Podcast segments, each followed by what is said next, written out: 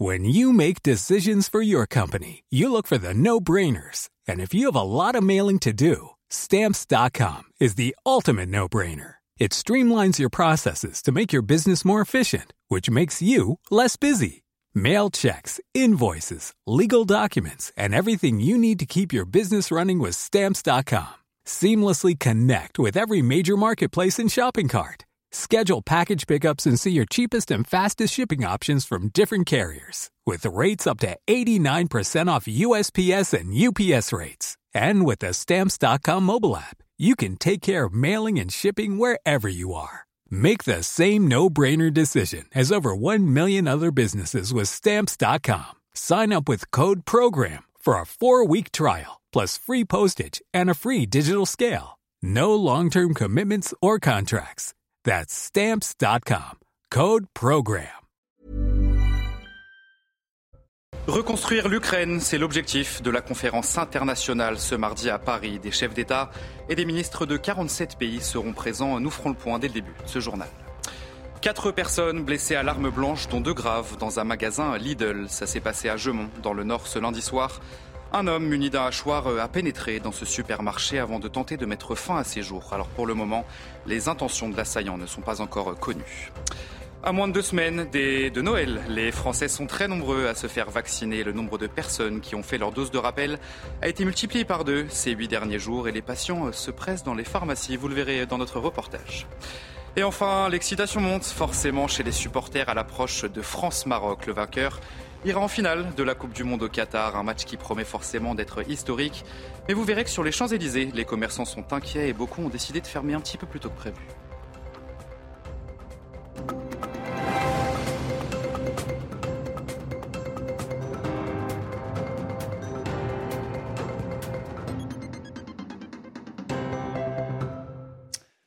Bonsoir à tous, merci d'être avec nous sur CNews. Je suis très heureux de vous retrouver pour l'édition de la nuit. Elisabeth Borne a reçu ce lundi le Premier ministre ukrainien à Matignon, Denis Shmyhal. Les deux premiers ministres ont dîné ensemble à la veille d'une conférence de soutien à l'Ukraine prévue ce mardi à Paris. Et justement, on va parler de cette conférence de soutien à l'Ukraine. Elle aura donc lieu ce mardi à Paris. Des chefs d'État et des ministres de 47 pays seront présents avec comme objectif investir sur le long terme dans la reconstruction de l'Ukraine. Célia Judas, Clémence Barbier avec le récit de Mathieu Devez. Sécurité énergétique et alimentaire, reconstruction de l'Ukraine, voici les enjeux de la conférence internationale réunissant chefs d'État et ministres de 47 pays à Paris ce mardi. Parmi les 10 points du plan de paix proposé par Volodymyr Zelensky, le retrait des troupes russes et surtout la reconnaissance de l'intégralité territoriale de l'Ukraine par la Russie. Le président souhaite également la libération des prisonniers et placer la centrale nucléaire de Zaporizhia sous le contrôle de l'Agence internationale de l'énergie atomique et du personnel ukrainien. Autre enjeu, passer l'hiver grâce à une aide humanitaire concrète. Parmi ses besoins, l'eau, l'alimentation, l'énergie, les services de santé et les transports. Objectif affiché, maintenir en état de fonctionnement les infrastructures dites essentielles, telles que les routes ou les ponts. Des réunions seront organisées entre représentants d'entreprises françaises et ministres ukrainiens. Selon l'Élysée, 500 entreprises françaises seront présentes, toutes prêtes à s'engager aux côtés de Kiev dans les domaines des infrastructures, la santé, les énergies, l'agroalimentaire et les technologies. Selon l'Institut de Kiel pour l'économie mondiale, la France est aujourd'hui le huitième plus grand soutien à Kiev. Et à la veille de cette conférence, le président ukrainien s'est exprimé sur les besoins de son pays. Volodymyr Zelensky réclame notamment 2 milliards de mètres cubes supplémentaires pour passer l'hiver. En Ukraine, on voulait aussi vous montrer ces images très rares de drones. Regardez, on y voit des frappes russes contre des cibles ukrainiennes. Ça se passe dans le petit village de Kamyanka, à une dizaine de kilomètres au nord de Donetsk. La région est une zone de bataille intense entre les forces russes et ukrainiennes depuis le début de la guerre. Et un petit peu plus au sud, à Kherson, la ville vit aujourd'hui sous un contrôle très strict de la police, contrôle d'identité ou encore contrôle des véhicules. Les forces de l'ordre tentent de débusquer ceux qui travaillent avec les Russes. Le récit signé Mathilde. Des contrôles systématiques sur plusieurs points de filtrage aux sorties de la ville. La police, très présente et visible, vérifie les papiers d'identité, pose de nombreuses questions, fouille les coffres des voitures, avec pour objectif débusquer ceux qui travaillent avec les Russes. Lorsque nos services de sécurité, les procureurs ou la police reçoivent des informations supplémentaires sur des collaborateurs, cela nous aide à les trouver et à déterminer s'ils se trouvent sur le territoire que nous contrôlons. Cela nous donne la possibilité de les arrêter. Depuis la libération de Kherson, il y a près d'un mois, plus de 130 personnes ont déjà été arrêtées pour collaboration. Ici, les habitants sont prêts à dénoncer. Nos maisons sont bombardées et je pense que c'est à cause des collaborateurs qui aident à cibler nos maisons.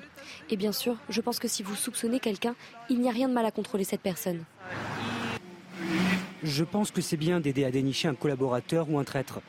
Nous devons aider nos forces armées à attraper ceux qui nous ont trahis et qui travaillent pour la Russie. D'autres habitants de Kherson pensent que les collaborateurs ont fui avec les Russes, qui se sont repliés de l'autre côté du fleuve.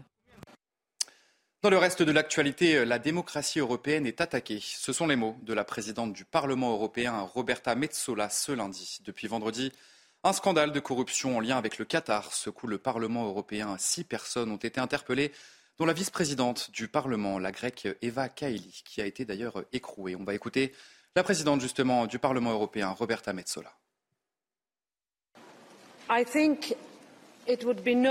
Je pense, et sans exagération, que ce jour a été un des plus longs de ma carrière. Je dois choisir mes mots et ne pas gêner l'enquête ou aller à l'encontre de la présomption d'innocence.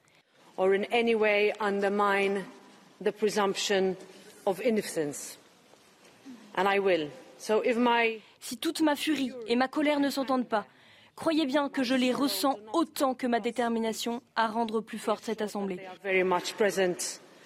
along with my determination for this House to grow stronger. Ne vous y trompez pas, chers collègues, le Parlement européen est attaqué. La démocratie européenne est attaquée. Et notre société libre et démocratique est attaquée.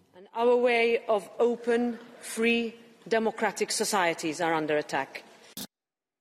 En France, la présentation de la réforme des retraites est reportée, initialement prévue jeudi. Elle aura finalement lieu le 10 janvier prochain, un report qui permettra aux partenaires sociaux et aux nouveaux dirigeants politiques le temps d'échanger avec le gouvernement sur ce texte très contesté. On va écouter à ce sujet le chef de l'État. Nous savons tous qu'il y a une réforme des retraites qui a fait l'objet de beaucoup de discussions, euh, concertations ces dernières semaines et derniers mois. Il nous est apparu pertinent de décaler de quelques jours ou quelques petites semaines euh, l'annonce de la finalisation de la proposition du gouvernement.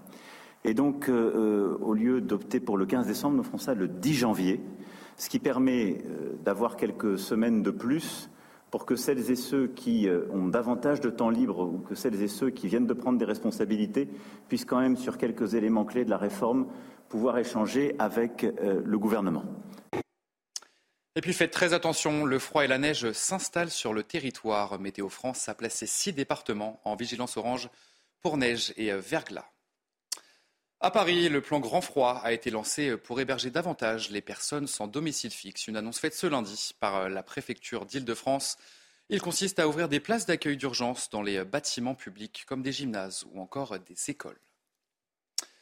Dans le reste de l'actualité, la vaccination repart à la hausse en France alors, que les fêtes de fin d'année approchent à grands pas. Le nombre de personnes qui ont fait leur dose de rappel a été multiplié par deux ces huit derniers jours et les patients se pressent dans les pharmacies. Vous allez le voir avec ce sujet de Valentine Leboeuf et Pierre Amco. Et voilà. Marie-Paul vient de recevoir sa quatrième dose de vaccin contre le Covid-19.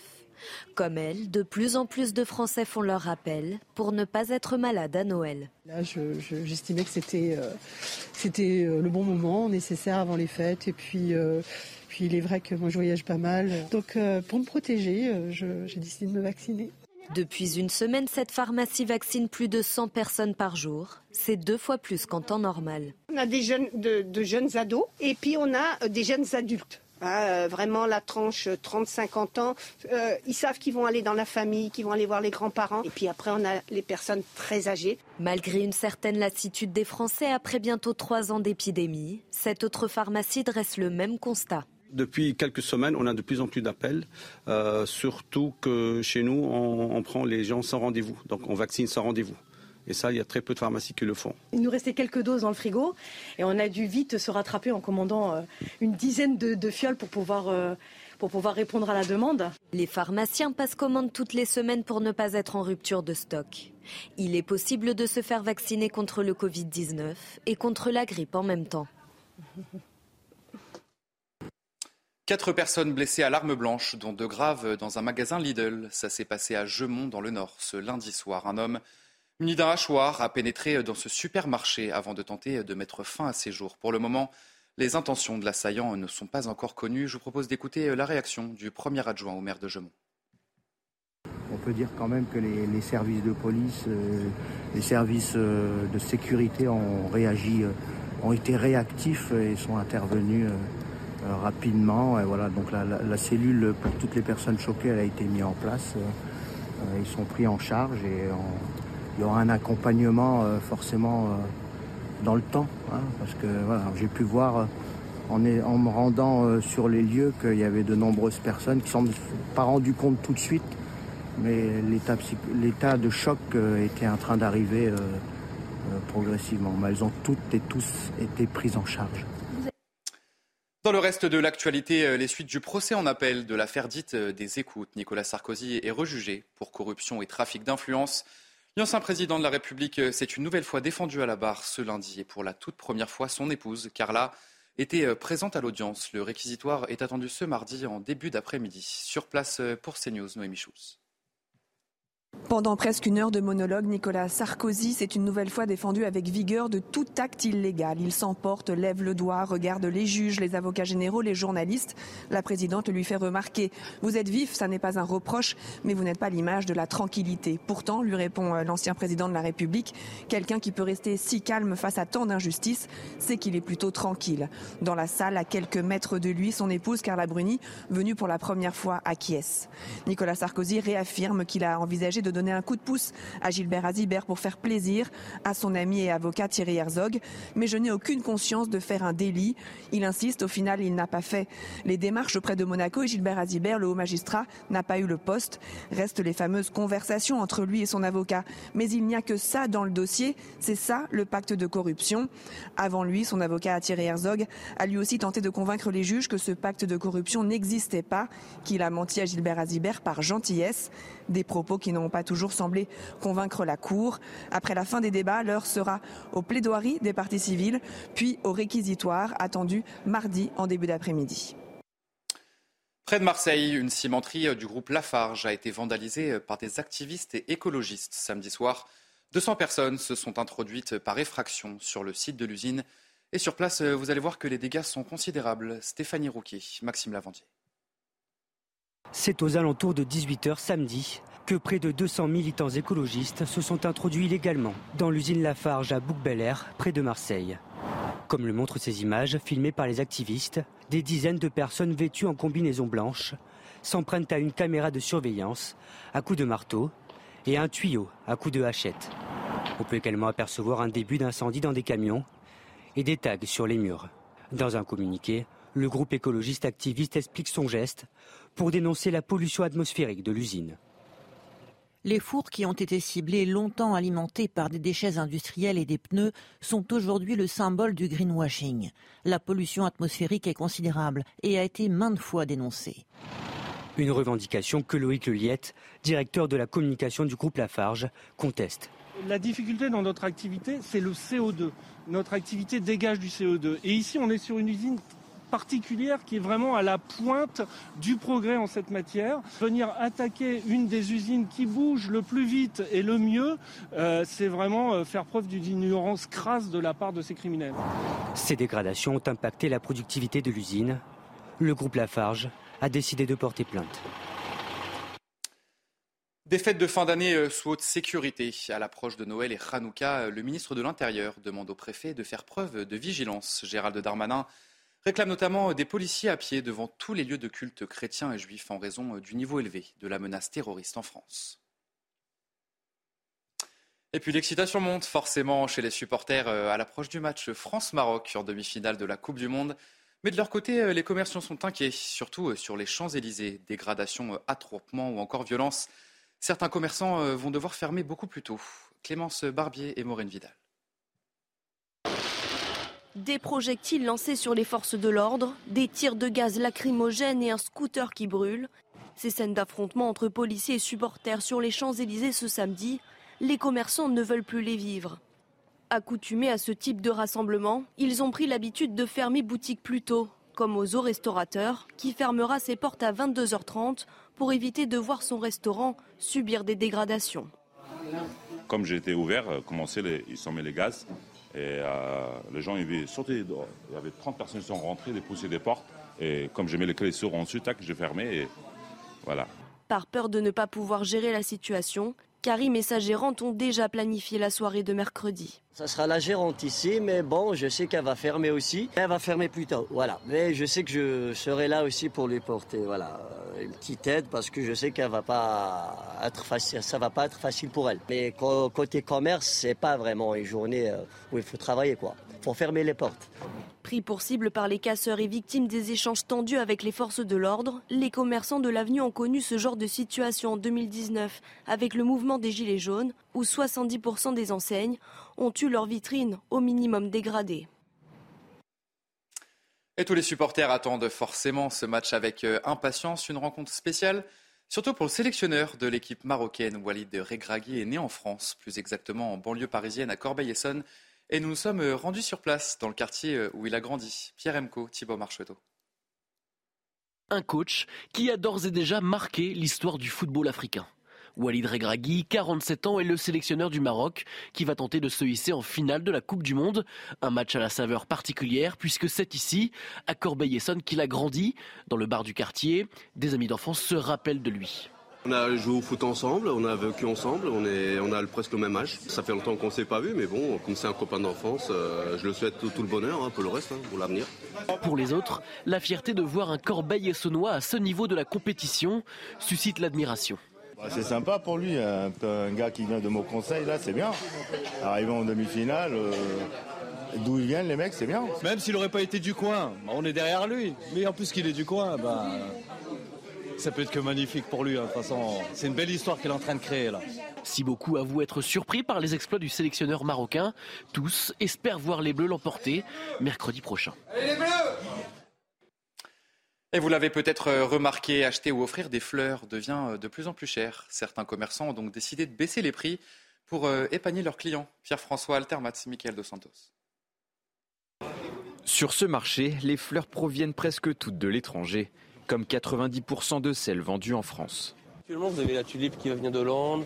Euh, bon, la rose, ça vient pas de Hollande, ça vient vraiment des pays africains ou d'Inde ou autres, mais ça transite par la Hollande, donc il y a une augmentation des, prix. Produites dans des serres essentiellement aux Pays-Bas, ces fleurs sont chauffées au gaz sans interruption. Confrontés à la hausse des tarifs de l'énergie et à ceux du transport, les horticulteurs ont augmenté leur prix de vente. Le bouquet de 10 tiges de rose avalanche a connu une augmentation de 117% en l'espace d'un an. Suivent la reine Marguerite et l'Alstroemeria. De leur côté, les commerçants rognent sur leur marche pour tenter d'épargner les consommateurs, et ce malgré la baisse de leur chiffre d'affaires. Si on faisait vraiment les augmentations, euh, ça serait hors de prix. Il ne faut, faut, pas que la fleur devienne un produit euh, comme un bijou, quelque chose de luxe. Certains clients espacent leurs achats, réduisent la taille des bouquets, même si tous ne sont pas prêts à faire des économies. On ne fait pas attention, si vous On fait plus attention sur les aliments que sur la décoration. Ce qui compte, c'est le plaisir que je, que je vais offrir, que je vais faire, c'est tout. Une flambée des prix qui devrait s'accentuer à l'approche des fêtes de fin d'année. Allez tout de suite, euh, votre journal des sports. Et on commence ce journal des sports avec la Coupe du Monde de foot, bien sûr, et l'excitation qui monte euh, chez les Français et chez les Marocains. Dernier réglage avant cette demi-finale qui promet d'être historique sur place au Qatar. Nos envoyés spéciaux, Louis Vix, Mathilde Espinas. J-1 ici à Doha au Qatar avant cette demi-finale entre la France et le Maroc. Coup d'envoi demain soir à 20h, heure française. Les Bleus vont monter en intensité aujourd'hui dans la préparation de ce grand rendez-vous. Ne rien laisser au hasard. On peut compter sur Didier Deschamps et son staff pour donner aux joueurs un maximum d'outils, les mettre dans les meilleures conditions. Ça passe par de l'analyse vidéo. D'abord, disséquer le jeu de la sélection marocaine, ses forces, ses faiblesses. Une question également à résoudre. Comment trouver la faille dans cette défense qui a posé tant de problèmes au Portugal en quart de finale, à l'Espagne en huitième ou encore à la Croatie lors de la phase de groupe. On retrouvera Didier Deschamps ce matin et Hugo Loris pour la traditionnelle conférence de presse de veille de match. Il y aura ensuite cet après-midi une dernière séance d'entraînement à partir de 16h heure française. Hier, Aurélien Chouameni et Dayo Upamecano étaient absents. Ils étaient ménagés. Ils sont attendus. Un groupe au complet prêt à préparer ce grand rendez-vous demain soir face au Maroc en demi-finale de la Coupe du Monde. Et avant ce match des Bleus, la Croatie affrontera l'Argentine ce mardi. Et l'homme fort de cette équipe de Croatie, c'est Luka Modric, qu'on connaît tous, Ballon d'Or 2018. La Croatie n'a bien sûr qu'une idée en tête, retrouver cette finale de la Coupe du Monde comme en 2018. Les images commentées par Sarah Venzari. L'âge n'agit pas de la même manière sur tout le monde et Luka Modric en est le parfait exemple. Le milieu madrilène semble éternel. À 37 ans, il est à deux matchs de conduire la Croatie vers le premier titre de son histoire. Bueno, lo de Modric es, es un placer eh, que, que, esté adentro de una cancha y verlo jugar. Es un ejemplo para, para, para muchos, eh, no solo por, por, por, su calidad como jugador, y, sino por, por su comportamiento. Por, yo creo que, que, el que quiera el fútbol quiere esos jugadores adentro de la cancha. Sur les terrains et dans le vestiaire, le Ballon d'Or 2018 s'est imposé au fil des années, passant de maître à jouer discret à patron incontesté. Mislim da svi znaju ovaj, koja je važnost Luke Modrića, to je ovaj, to je nevjerovatno za, za Hrvatsku, tako da naš kapetan, naš vođa i ponosni smo što, što ga imamo, tako da velika čast igrati uz, uz njega i učiti svaki dan iznova, tako da mogu samo reći naš kapetan i naravno najbitniji igrač ove reprezentacije. L'homme aux 160 sélections a l'occasion d'emmener son pays en finale d'un mondial pour la deuxième fois de suite. Sans doute l'ultime opportunité de toucher le Graal pour écrire la plus belle page de sa légende. Allez, vous restez bien avec nous sur CNews. Dans un instant, un prochain journal. Reconstruire l'Ukraine, c'est l'objectif de la conférence internationale ce mardi à Paris. Les chefs d'État et les ministres de 47 pays seront présents. On en parle tout de suite. Je vous souhaite une très belle nuit sur CNews.